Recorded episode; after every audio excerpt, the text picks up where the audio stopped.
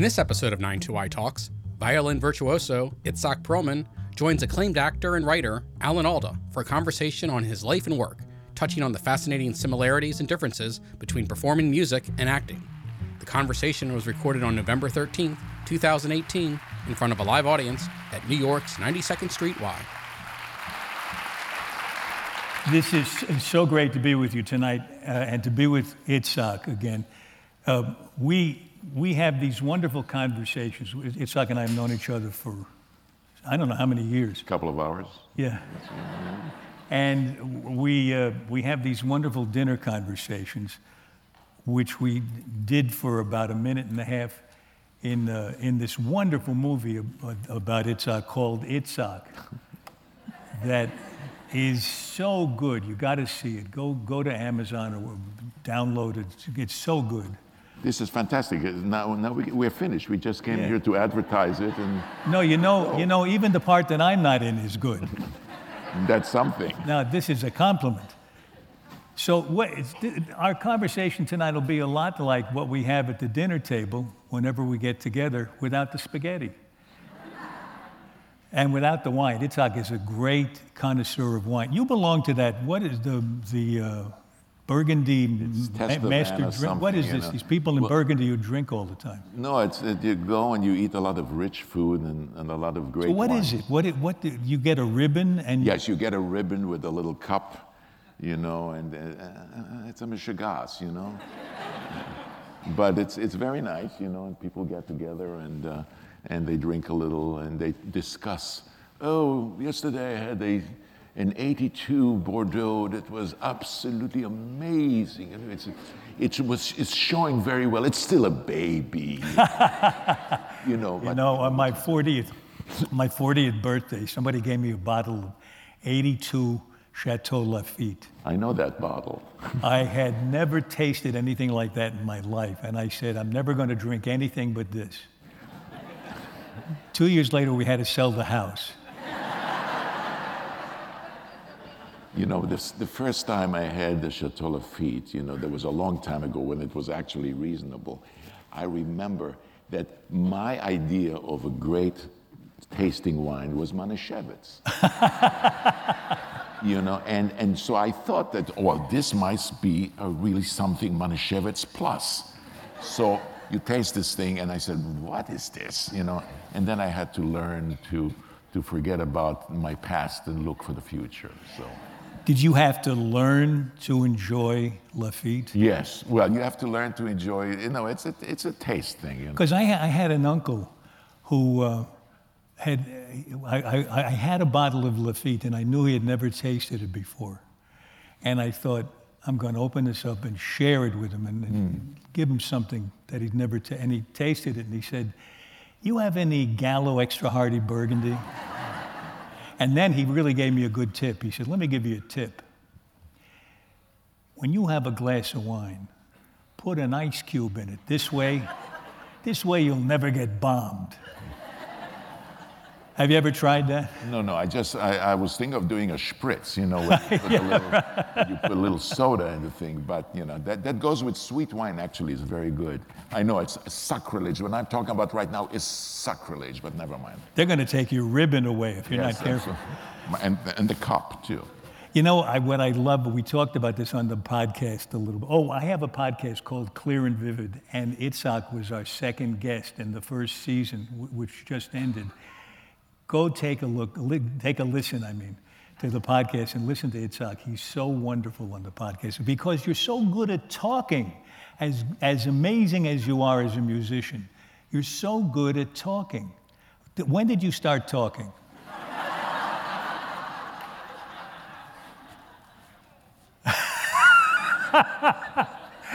you know, I've interviewed a lot of people, and I get that sometimes. you know, this this is a thing where where you know when when you when you play a concert and somebody comes backstage, and they don't know what to say because oh, yeah. because they don't know maybe they didn't like it and so on. So they look at you and they go. and you can take that any way you want. And you know, there are people who go backstage to actors who think that they've got it all worked out. They don't have to like it, but they can say something that will get them past having to talk. So they say things like, Well, you did it again. Yes, I know that one. Oh, yes. No, this has happened to me a lot. You know, what, what, you, what you don't want to hear, I, you always tell me, and I always feel that that's such a good thing to even tell my students. You always told me that when somebody plays, whether it's an actor or a musician, after they do it, all they want to hear is a wonderful compliment. You got to say, in my opinion, you have to say, You were wonderful. Terrific, yes. Wonderful, brilliant is okay. Yes. But you got to say you and you got to say were. These are important words. If you say it was, that could be the scenery. Yes, exactly. You got to say you, and you got to say were, meaning tonight you were wonderful. And also, in general. yes, and also don't say congratulations. No. That's that's death. You know, the first time somebody said that to me, I nearly cried. Yes. Oh, congratulations. I mean, what? Congratulations. What? What? You mean you made it through You the made it through. concert? It wasn't so good, but you made it through. but I'm, I'm, I'm, when did you start talking to the audience? What, was that something you did from the time you were a child and performing? No, no, some no. moment when you started. No, it was, it was, you know, I wanted, you know, I was playing something and, uh, and then I said, you know, I I would like to explain, you know, what I'm doing and so on. So it started to do it and then all of a sudden, you know, I would say something that was mildly amusing and I got a nice reaction. So From then on. So from then out, I said something that was very mildly you know, and I love that, uh, what you said to them in Canada. oh, That, I love that. well, which, which, You- which, which uh, joke are you talking about? Because so many, you know. I mean, The, you were playing the chanson sans parole. Oh, yes, yes, yes. I was, well, that's what I do. You know, I, I, I played a piece by Tchaikovsky called Song Without Words, which in, in French is Chanson sans parole. So I tell them that um, Tchaikovsky wrote this for a friend of his who was accused of a minor misdemeanor and put in jail forever. And it's called Chanson sans parole.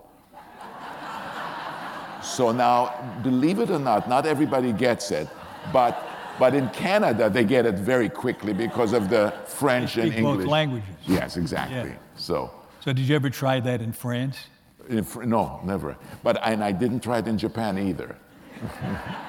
Do you have a harder time getting laughs in Japan? Yes, well, Japan, a lot of, a lot of the, um, a lot of the funny anecdotes in Japan, you know, you, it's difficult because uh, if they don't speak English a lot. So I, one time I, I did something, I was playing a piece by um, a, a guy named Ries. And it was, and I A said A piece by this- Ries. uh, Exactly. I was saying I'm playing a single piece by Ries.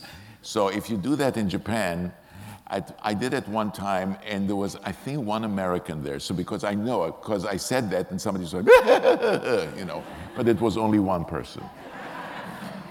Maybe you should have played two, then you could say Reese Pieces and they'd get it. I did that, of course. You did that too. Didn't work. I found out you got to pick the exact right word, you know? It's, I mean, I I know that uh, some, some comedians work for years to get the exact right word. Like, for instance, I've been trying to find out if I'm genetically Jewish. I think I am. Because my Italian grandfather said our family came from Spain in around 1492, so that pretty much is a good indication. You're Jewish, absolutely. Yeah. So I sent away for um, a DNA test—I scraped off some of my cheek and sent it away. And the, the, the, the analysis came back that I was 4% Jewish and 6% Neanderthal. but oh. that's okay because it's the Ashkenazi Neanderthals. There was a funny one. I like that. I'll use it. So the reason that I found that out the other day is I've been saying before that the uh, Ginsburg Neanderthals that just got a mild laugh. Tried the Goldberg Neanderthal, didn't get, didn't work. Said Ashkenazi Neanderthal, That- boom. You know why? It's got a K in it.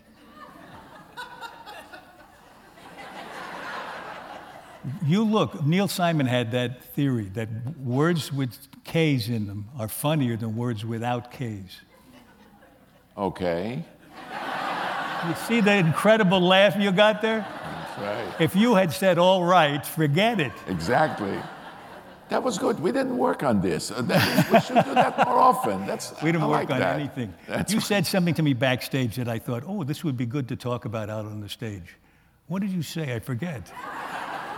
No, no. I, I said that we should not, not talk about it because we should save it to talk about here. But since you don't remember, no, I'm, I'm always curious as to what happens to an actor, on, on, for example, on Broadway, because that always uh, uh, uh, fascinates me as to how you perform and how does the audience affect your performance. This is what I'm always wondering about you with the violin. It's very interesting. That for us, your focus is on the other actor. If you're talking to the audience, you have one of those parts where you talk to the audience, and your focus is directly on, for me anyway, the focus is directly on them. But if I'm with another player, I'm so, I'm, it's like, I think it's like chamber music for you. I'm taking everything I do off of you. I respond to you, you hopefully you respond to me, and something happens between us that couldn't happen alone. So, has it ever happened, for example, that you are working with somebody and that person is just something is wrong with the energy or whatever it is? You're you saying, "Uh oh, I'm in trouble and I'm going to do you're something." In, you're, in, you're in business for yourself at Yeah, that point. right. One night in summer stock, when I was in my early 20s, the other actor came on stage completely drunk. And he was standing there weaving, like he was just standing there. And I'd say my line to him, and he'd just look at me and weave. I had to say his lines and my lines. Like you say, I know what you're thinking, and then you say his line.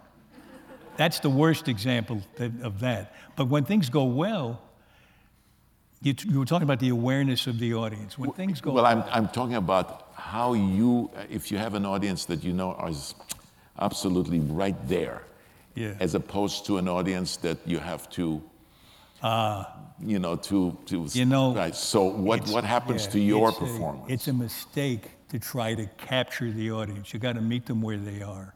You know, some Saturday night, people used to say Saturday night audiences were going to be great. Mm. And it wasn't my experience. Saturday night audiences had steak and scotch before they came into the theater, so, that's difficult. and they're half asleep. And often the man doesn't know why he was dragged to this play. So they're in some other place altogether.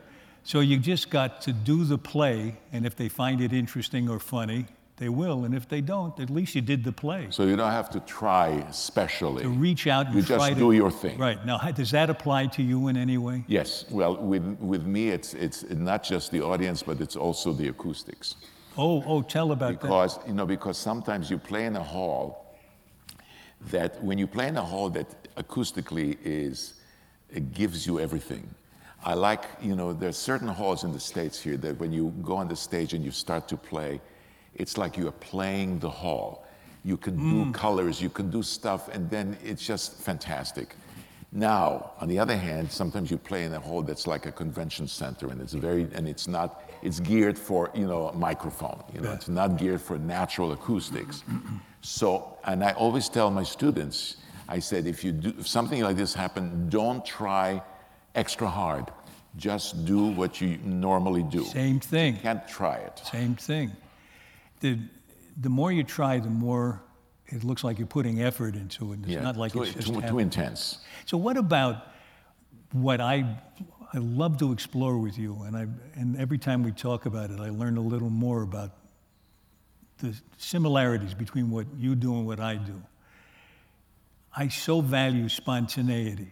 I think it's the thing I value most in, in, a, in a performance, almost any kind of performance. So tell me, how is spontaneity? How do you do spontaneity when you have the script, when you have the lines? Where, where is the spontaneity there?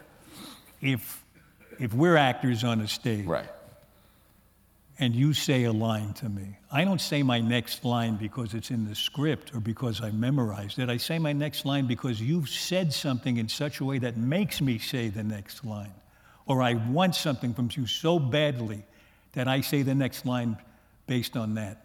And if we're lucky, you have the same response to me, and you're changed a little bit by the way I say it. And each night it's a little different. Mm. The, the, the, dynamics are a little different. We're saying the same lines, we're in the same part of the stage. None of that is different. So the difference is what? Is in, in the uh, inflection and the, the voice, the energy? Uh, how, how is it different, you know, when, when you are when you know, all of those things come out, the energy, the voice, the inflection but it's not because you put them there.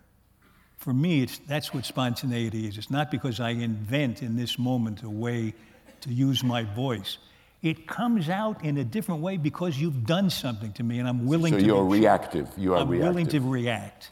Yeah. Now, how does that compare to what you? Do? Oh, very much so. You know, I mean, the thing is that I, I've been, you know, I teach every day when I'm in New York. So today I was teaching somebody, and I, we talked about reaction to harmony mm. reaction to material. What is the music? Because some, some people says, what do I do, Mr. P? What, what do I do with this thing? How do you know what to do there? And I say you have to listen harmonically as to what does the music tell you.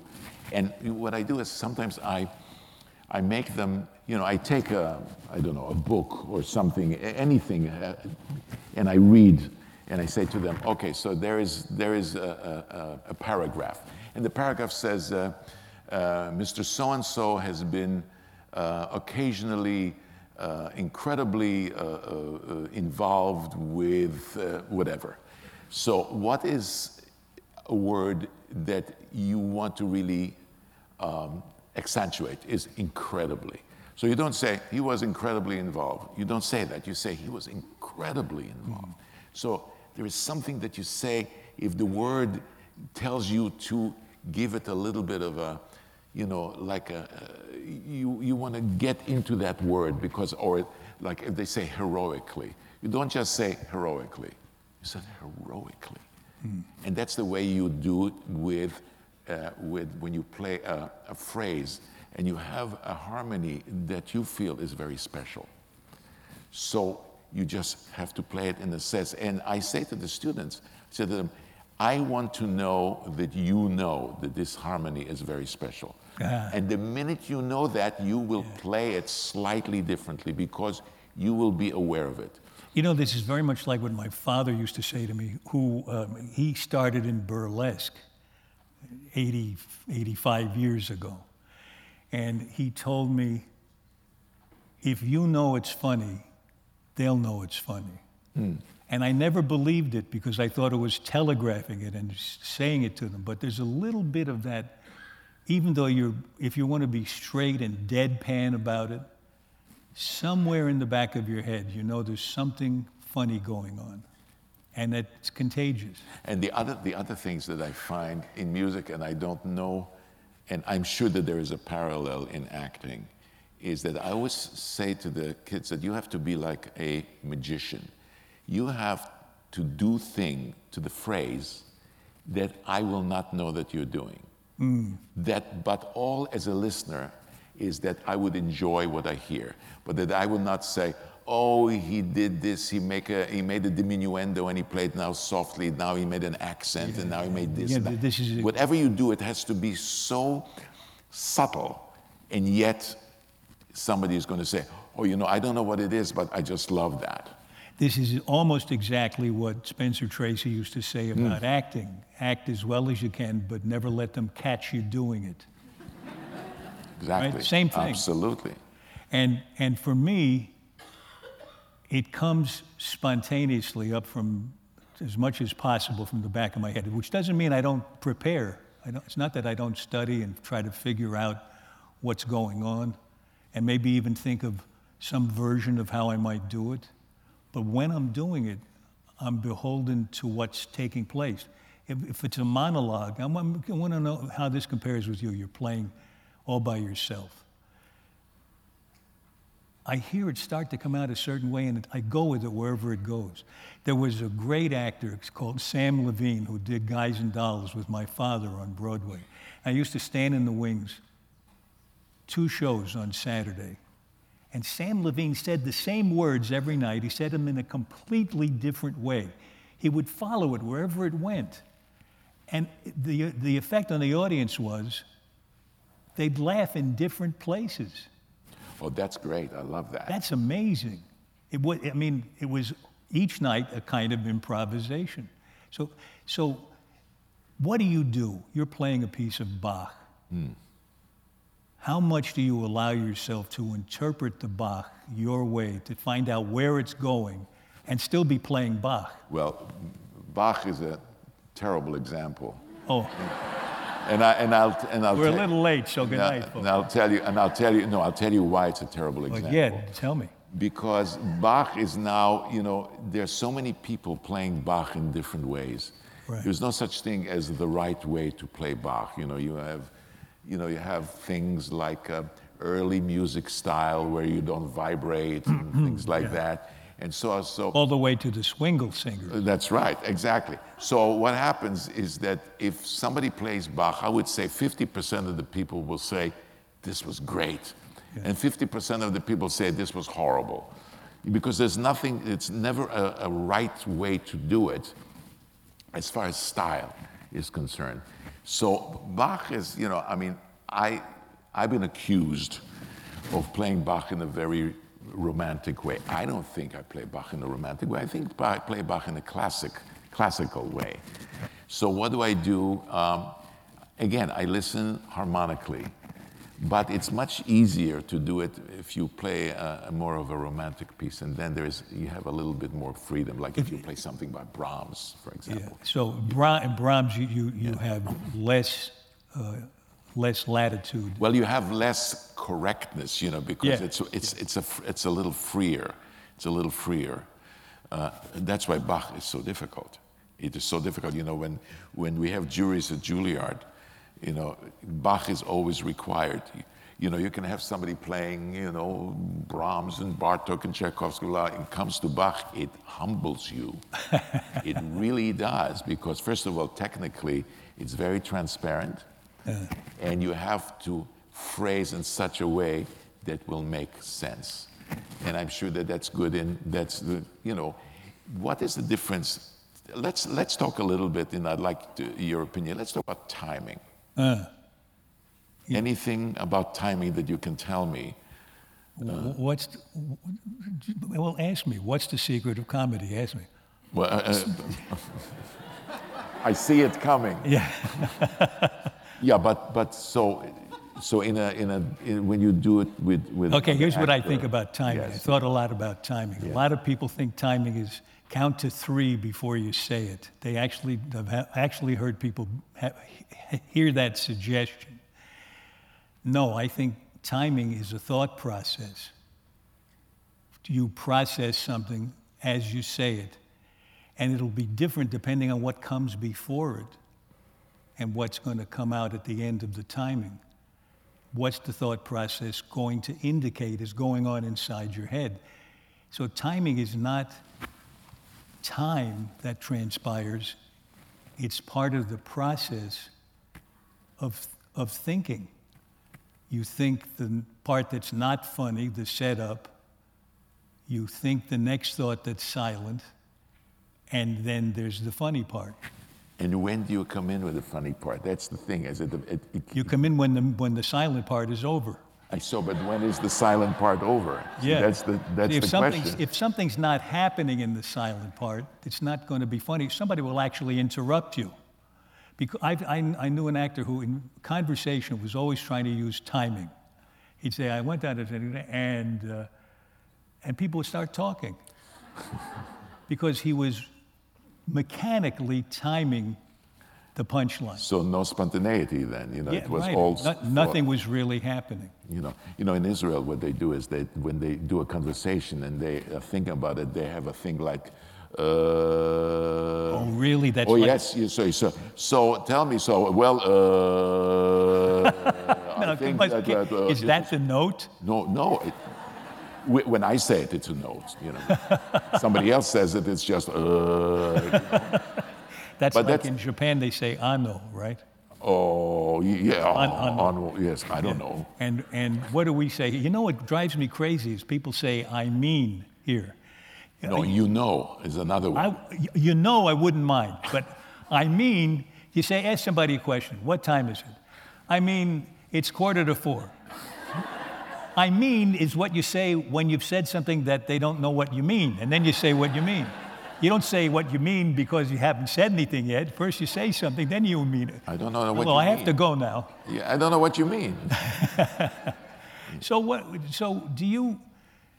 When, when I hear a piece of music, I often hear a conversation, even if it's one instrument. I hear. I hear a statement, like a sentence, and then I hear something coming in under it that says, like maybe the statement is, "I think I'm going to go down." Something comes in. Hmm. Well, I don't know about that. I don't know about that." Right? I do that. You really? Oh yeah, I do that. You know, sometimes. Can you break it down with a, like? Can you remember a, a section that you did that, and what you what you, what did you how did you do it? Well, sometimes I feel that when you when you play a phrase, and for me there is there are so many characters in a phrase. So you can have an angry character, you can have a pleasant character, you have a deci- I like the decisive character. So it- sometimes you have a phrase that repeats itself. It- So you say the first is, you know, you you you uh, you you announce it, and then it repeats it, and then you, and then it comes the third time and he says, and I really mean that, and you have to play that in that way. So you cannot just yes I know, yes I know, yes I know. Yeah. So that's what happens, you know, and it can happen in anything, whether it's a Mozart concerto or, or, or a Beethoven sonata or anything like that. But I make it up, you know, and, I, and sometimes I used to, one of my first teachers, you know, she would always say to me, you know that Mozart phrase, do you remember, imagine that there are people in a ballroom, you know, the, the way they dressed during Mozart's time, you know, with the handkerchief and things like She would always set up a, a Yeah. like a scenario. Was that helpful? What? Absolutely. Well, I, I do it today. I don't know if it was helpful, but I still do it. You know, you you remind me of the the question of spontaneity when you did those three statements of yes, I know. Because what interests me is at home, before you ever play in front of an audience, you might decide it's yes, I know, yes, I know, yes, I know. Yeah. So you might go f- generally for that. But when you're in the moment, the third yes, I know, depending on what happens before that, could Exactly. be yes, I know. Yes. It's still accentuating it. Or it could be yes, I know. So many different And ways. the, but that's where the spontaneity comes in, I think. and For, so, for us, anyway. I don't know. so does the audience affect that or not? They, the audience. Or is it the, the other actor? Usually it's the other actor, but the audience affects it even in a serious play. Sometimes you know they're emotional because you hear them reaching for their handkerchiefs. I'll tell you an interesting thing. We did a play about uh, Richard Feynman, who helped work on the atomic bomb, and after the bomb went off and killed so many people in Japan, he, uh, he became depressed. And why did I start talking about Richard Feynman? About, about uh, yes, I know. It'll come back to me later. That's funny. I, I, I, I, you know, because I played him on the stage, and when I said his name, I started thinking of so many things. Well, the About- reaction, the reaction uh, of, of, of It'll come back to me. Um, do, do you do you follow it where it goes when you're playing by yourself in any way?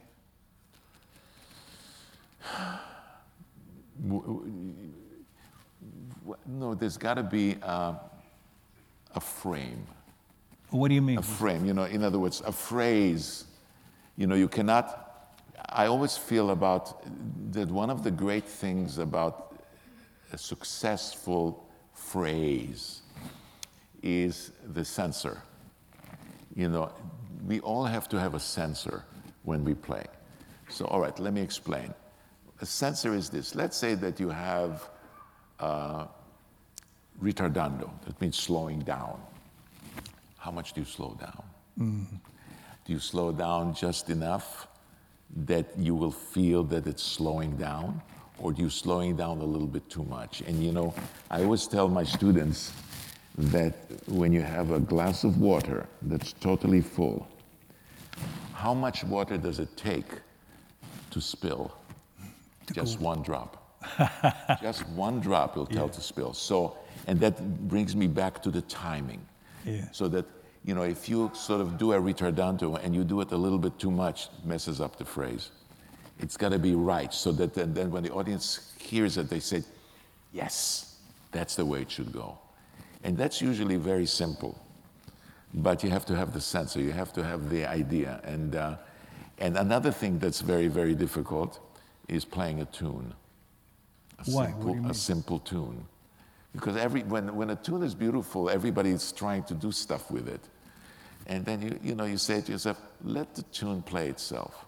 The composer knew what he was writing. Just let the tune play itself. Don't, don't try and, you know, it, will sound, uh, I don't know if you know the word, ungepatchket. You know, what I mean?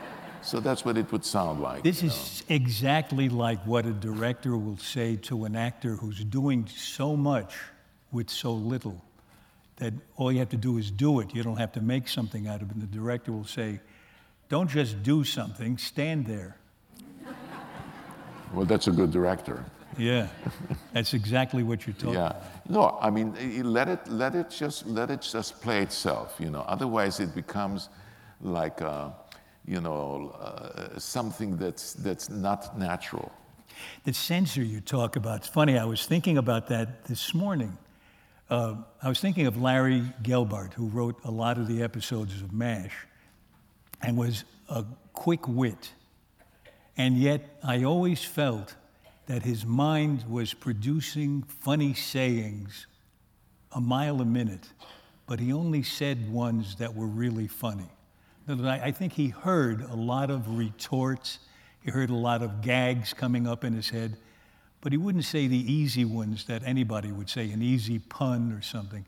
Yeah. He'd let out the ones that were really special. And it's one thing to have a quick wit, but you might sacrifice for quickness, you might sacrifice taste. True, absolutely true. I, I, you, you're not going to hear arguments from me about taste, you know. But of course, how do you, how do you say to your student, you, it's not in good taste? Actually, I do say it in, in a kind of funny way because we talk about slides. You know, when sliding on the violin. Yeah. Sometimes you slide and it's kind of a zoe, not in good taste. Yeah. Uh, Is there an equivalent of a slide in acting where you do something and you say it's really not, you shouldn't really do that? Is it overly uh, dramatic? Or, I mean, how, how, would you, how would you call somebody you say, oh, that, that person really did That's not a act in good I can't taste? think of a. I can't think of a of a, something that that's similar. That because you can call you you know what a slide is yeah. In in acting. No, no, I'm not talking about slide, just anything, an inflection or anything that's in bad taste. Oh oh, sure. Well, mugging. Mugging, making faces to try to make it funny when it's Oh, I- all you have to do is go through the experience. Oh, I see, I see. So you mean going like something like that? Ooh. Like, yeah, yeah. Like I've been doing all night. no, you haven't. Yeah, yeah, yeah. You told me once something about taste that I keep listening for and I can't get it, which is you don't like it when Broadway singers vibrate on oh, the yes. last note. Oh, yes. Oh, So yes. now oh, my explain God. to me don't, why that's don't get me important. started. I, I want to get you started. I want to understand it because Well, I, I hear them, they go, some enchanted evening, across a crowd. Get to the very end of the thing, then they go, whoa. No, they don't do that. What? They, let me tell you what they Oh, do. okay, tell. I will tell you what they do. They start, they start the thing and they sing, and then finally they said, Oh, oh, on See, the that's last note, do. they started in the middle of the last note. they start with garnished and they, with, a, with no vibrato, and you say, is it ever going to be finished? You know, and finally they vibrate at the end. It become, it's becoming a style. It's a Broadway style. So now tell me why it's in bad taste. That's the I, I don't, no, no, get. I don't, I don't know if it's in bad taste. I just think it's an affect. Ah, it sounds affected. Yeah. I And, and it's the same thing in music. You know, it's, well, this music, you know, it's an affect that a lot of, you know, you don't get me started. You know, I'm a, vibra- I'm a vibrato uh, nut.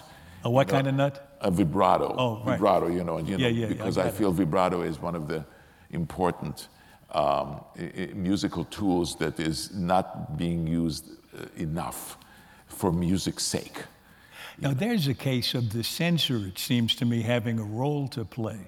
Because I've heard some singers vibrate so much that they're giving me three notes for every one. Yes. You said they used to, I just told today this story. There used to be a conductor by the name of Sir Thomas Beecham. And he, and, and, and he had in his orchestra an oboe player. Usually the oboe player gives the A. So, and oboe players in Europe, they vibrate, uh, you know, they sound like wow, wow, wow, wow, you know, very huge vibrato. So the oboe player goes, and he turns to the orchestra and says, pick your choice, gentlemen. Pick your choice." you know, because it was so like that. Yeah, yeah, yeah. So anyway, but, uh, but So, how do you judge how much you're going to vibrate and how, how you're going to tone it down? all right, so I'll give you my vibrato lecture. Okay, It's this my favorite lecture. Vibrato and cornstarch in Chinese food. How is that? That's my, that's my lecture. All right. Okay, can't wait. So I'll, I'll explain. Wait, to you. uh, So- next we'll do MSG. Now you're talking. So if we had, if you have, it, it can really do with anything. If you have cornstarch, usually, you know, in, in Chinese food, you sometimes they use cornstarch to thicken it and, and, and just to make it the sauce right. So if you have, uh, if you have Chinese food, you ever say, oh, this Chinese food has excellent degree of cornstarch. You never say that. You only say not enough or too much. Yeah. See, you never say that. So with vibrato, it's the same thing. The minute you hear the vibrato, something is out of kilter. Uh-huh. The vibrato has to help the phrase. It has to help the playing so that you hear. But and again, nobody ever comes to me and says, "Oh, Mr. Perlman, you have such a wonderful vibrato." They don't say that. You know, I mean, sometimes you know you hear a, a student playing. He says, "Machine gun vibrato." It's always too much. Yeah. So, so I, so I say to the kids, you know, the minute I hear your vibrato, that means they have to adjust the, the ratio of what, how you vibrate so that I can hear the phrase. I, I hear bossa nova singers who, to my ear, don't vibrate at all. So if that bothers you, then No, something is I wrong. love it. I, oh, it's, it's a mysterious sound to me. I love, do you know what I'm talking about? I mean, No. No. but I will, I will listen. and Listen I for will, that, and, then I will me- call you tomorrow and tell you. up here at the Y, you'll I will me. call you tomorrow. I've been always wanting to ask you a question about MASH. And uh, have you had any like episodes where you had to repeat stuff over and over and over until it's just impossible? Or was it all, because it looks so spontaneous, but how spontaneous was it? Or is it something that, Sometimes, if it's a, like on, on MASH, sometimes we would have a scene with a lot of things happening, a lot of uh, physical action happening. And in order for it to get to be really spontaneous, we would have to do sometimes 20 takes to get spontaneity. to get spontaneity. Now that sounds weird, but So, but is it difficult? you that- the, it's very difficult because this boom and then boom boom boom boom boom boom boom you know all these things are happening in in the, uh, the right rhythm but they can't look like they're happening mechanically in that rhythm they, they have to come up almost on their own and yet all fit into a pattern So you had a director that, that uh, make the judgment call as to how, the, or, or did you look at the takes uh, and, and to see what, you know, did you use your own judgment as to Yeah. what i think i was directing the one i'm talking You were director, oh, good. I, I kind of went for, I, that's a mistake I made, and I don't think I'd make any more. I would do fewer takes if I were directing now. Because uh, it's easier to get to spontaneity if it's really spontaneous. So you have to work, you were, like you had to work for spontaneity. That's, that's, yeah, and that's tricky. It is tricky because a lot of people, the more they do it, the less spontaneous they get. But I was working with an actor once who was a brilliant actor, but he couldn't remember the lines. The scene, it was him talking for a minute and a half, and I, that's happened to me too. There's no no shame to that. But I wanted to do the scene in one take, one shot. I mean, all in one shot. He said, "Why don't you do it in cuts? Then I can just remember three words at a time." said, no, you, when you do it great, you got all this energy and it comes, it flows. I want that flow of energy. So he did it 69 times. And he hated me. He But was was but did, the was- final the one final was, one was great. brilliant and spontaneous. That's funny. In other words, he got- just gave up. He got on the train and he went with it, you know? And after the shot, I said, That's perfect, print it, we got it. And they said, Well, the cameraman says there was a reflection of the mic boom in the, in the mirror. Isn't I, that the most horrible thing, you know? I said, Nobody will notice that. It's in the movie. You look at the movie, there's the mic boom in the shot. There's all kinds of things. If you put it down to one frame at a time, you see, all- you get your money's worth that way. You, do you have a machine like that that can put it one frame at a time? Uh, yeah, doesn't everybody? Oh yeah. No, I remember. I remember we used to have. You remember the long playing records? Yeah, the They used to- LPs. the LPs. Um, we would listen to our great, great uh, violinists, you know, and I would always, you know, sometimes you would find that maybe there was a little, a little flub, a little mistake. Yeah. And I would run parties at the house, you know, and play it at half Play the speed. mistake. half the speed. Listen to that. Wow. now, what about Serve the popcorn and everything. Let's listen to that again. that? Was on the LPs. Yes. That was that was before they could edit them the way they. But right now, where the CDs, can do anything. But mean, but that's it. Do you, when you record in the studio, do you leave little things in that that sometimes other people want to take out? I try not to, but it's a mistake. It's got to be. It's, it's spontaneity is I was better. expecting a telegram. Thank you. Oh, So, so, so you so you play those little sections over and they're edited. sometimes you do. Sometimes you do. But Does but that it- bother you? Do you do you feel It bothers, you know, but sometimes you say, oh, God, you know. But if you have a particularly great take, then you just said, oh, the hell with it. But that doesn't always happen. You know, I've been accused of over, overly, overly, uh, you know, making sure that everything is right, so repeat it again. It's always a mistake. But you do the, try to do the whole thing over. Yeah, yeah, yeah. yeah. That's that's that makes sense to me because there are things in section K that don't that would, wouldn't be that way if you didn't play A to K differently. That's true. That's true. That's So true. he- these are questions from the audience. I'm not answering this. this. First one, I'm not answering. No, just read. This first one is for you. It says, Itzhak, Yes. when did you know that you had talent? Is that really? Uh, is That's that what it real- says right there. Uh, well, uh, we can. Uh, You don't have to answer it if you don't want to. no, no, no, no. I, I did not. I did not know that I had talent. You know, people around me thought that I had talent, so I believed them. You know, I mean, like uh, uh, You, people. you do know now, right? I, I found out last year. That's. Do you think talent is the ability to perform, or is talent what you start with and then you make something of it? Well, talent is, is there's some ability to perform, but talent is something that comes naturally that you cannot teach, and then you have to work. Yeah. But uh, you know, I mean, like it's it's it's the the level of talent is uh, for me. You know, when of when something, some like like sometimes a student plays for me, and like the phrase just comes out perfectly. You know, you can't teach that. Yeah. You you can teach, you know, you can say, oh, do it this way, do it that way, do it that way, do it this way, but it's not treachery. You know, you've got to have something that's spontaneous. So this other question on the, this card is why the violin? Well, I'm Jewish, so I'm going to tell you, why not? You know? Well, you know, you know, uh, uh, a famous violinist once said the violin is because it's easier to carry, you know, as opposed to a piano or something. like that. Yeah, but uh, no, it's it's a question of, of hearing the sound on the radio, in my case, and uh, You, when did you find your Stradivarius? oh, that one. Yeah. Uh, that one is uh, an interesting story. The Stradivarius uh, belonged to uh, the great uh, Yehudi Menuhin.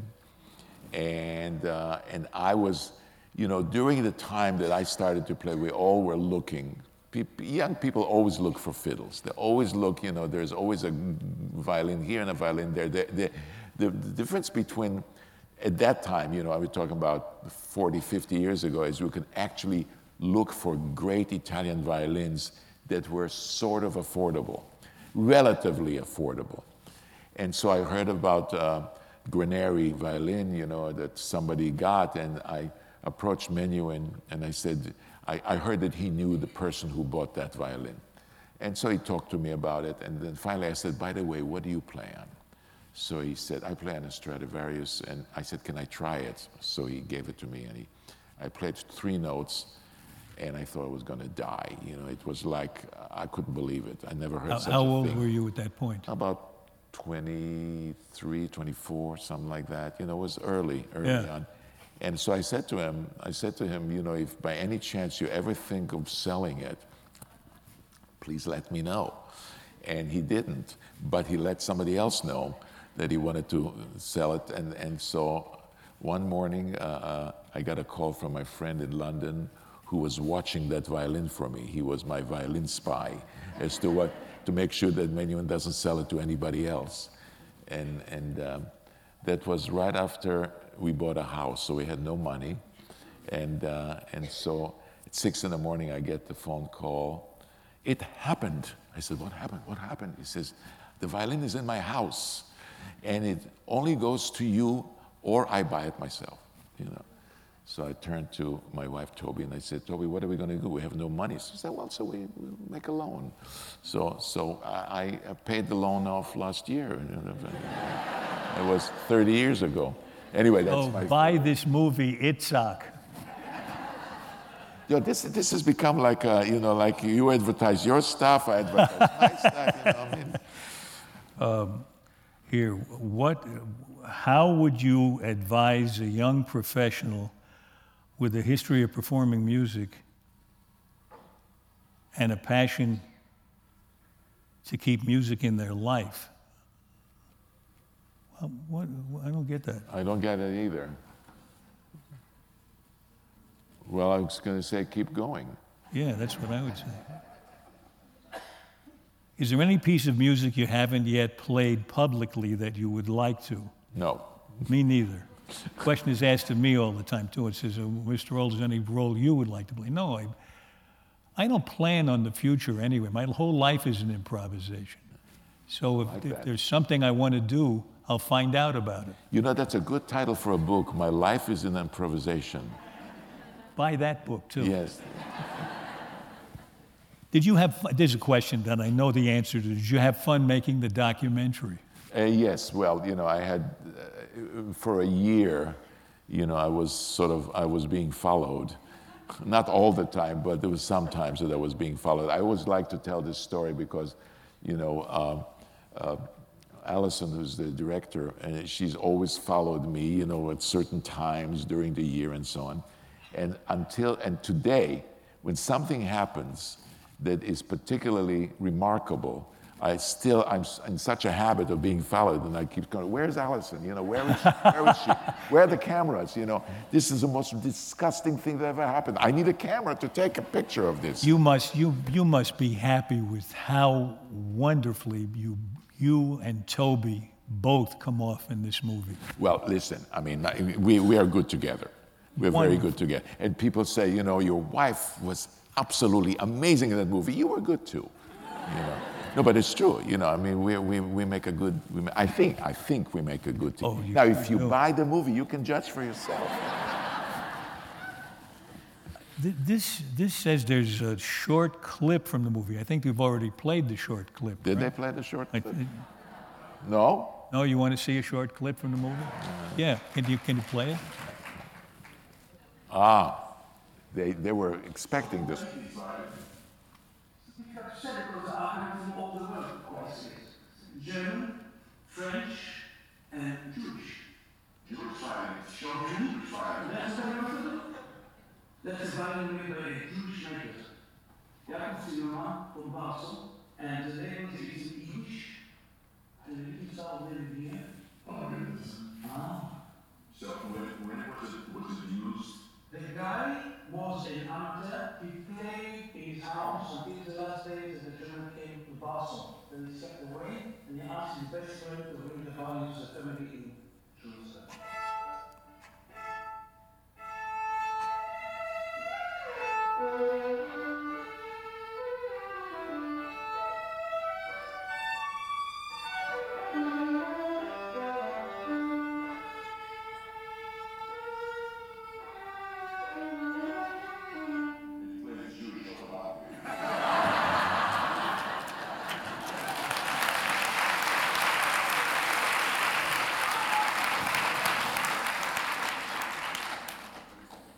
This is a question directed to both of us. I, I, bet, I wonder if either of us has an answer.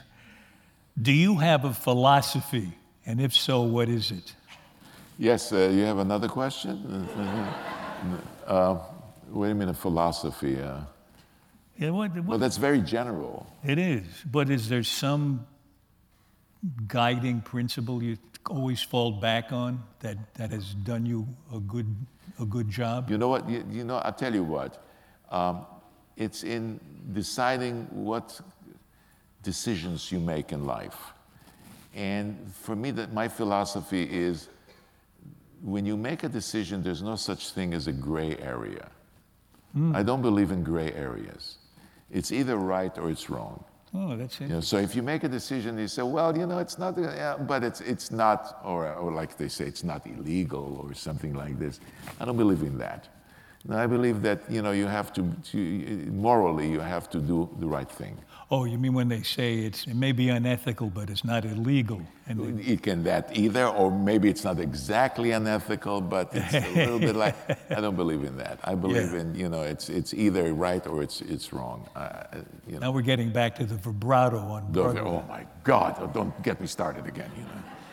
So I have a similar thing that I guess you could call as a philosophy, uh, similar to that, which is that I am a big fan of reality. Things are what they are, and I I don't. I, I don't mind denying reality sometimes. i denial has been very good to me.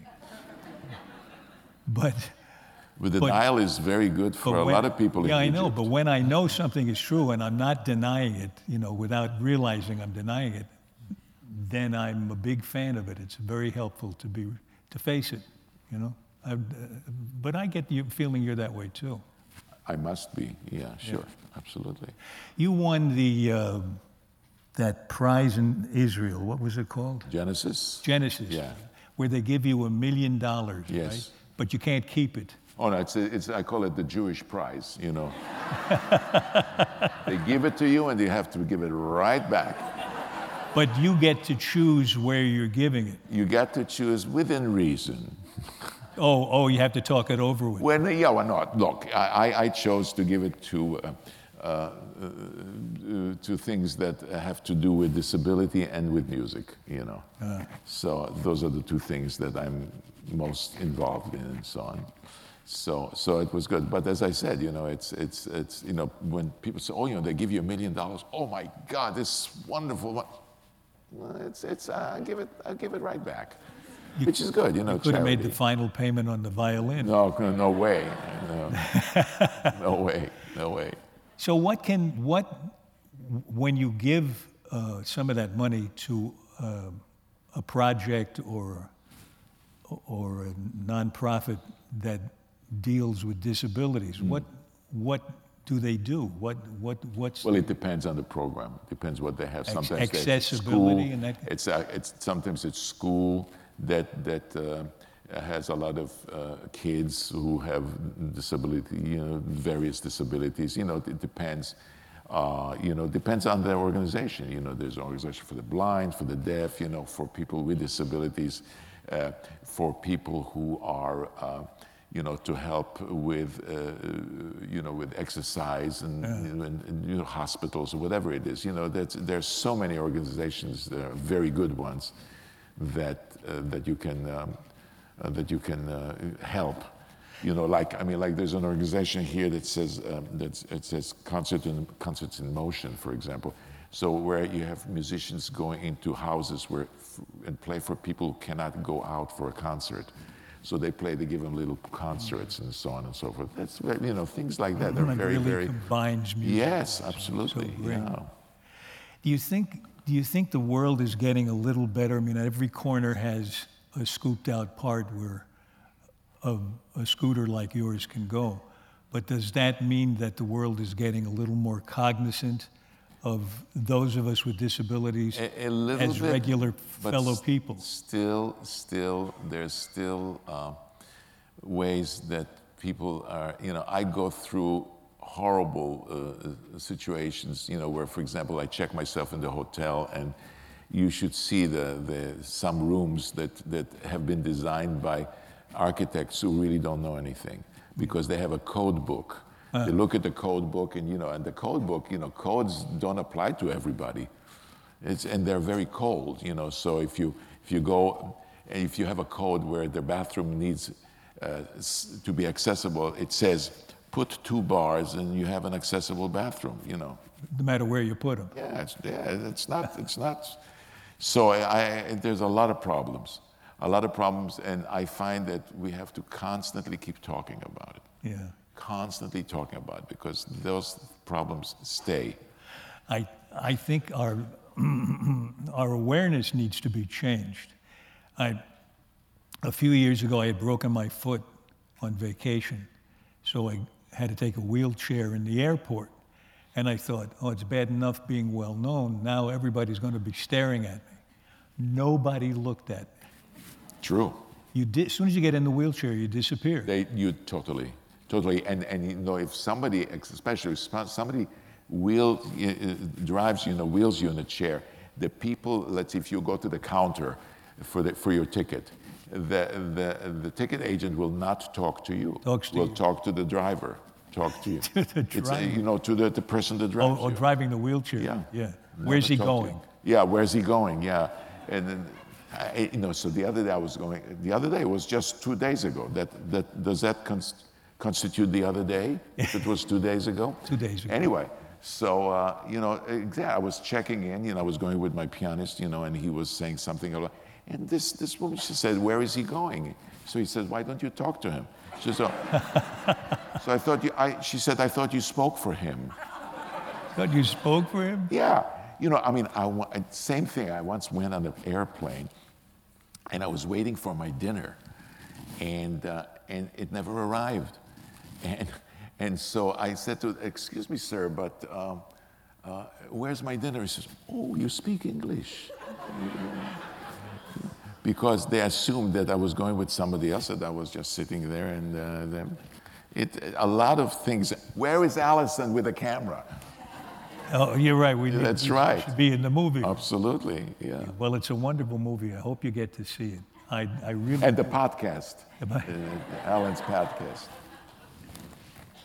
When when uh, when singers on Broadway get to the end of their song and they sing the last note, Think of me. think of me. At least they know how to end it. We're ending it this way. Well, Thanks. it's thank you very much. Thanks for listening. 92Y Talks is supported by a generous endowment established by Daphne Recanati Kaplan and Thomas S. Kaplan. You can subscribe to our podcast on iTunes and find more great conversations at org.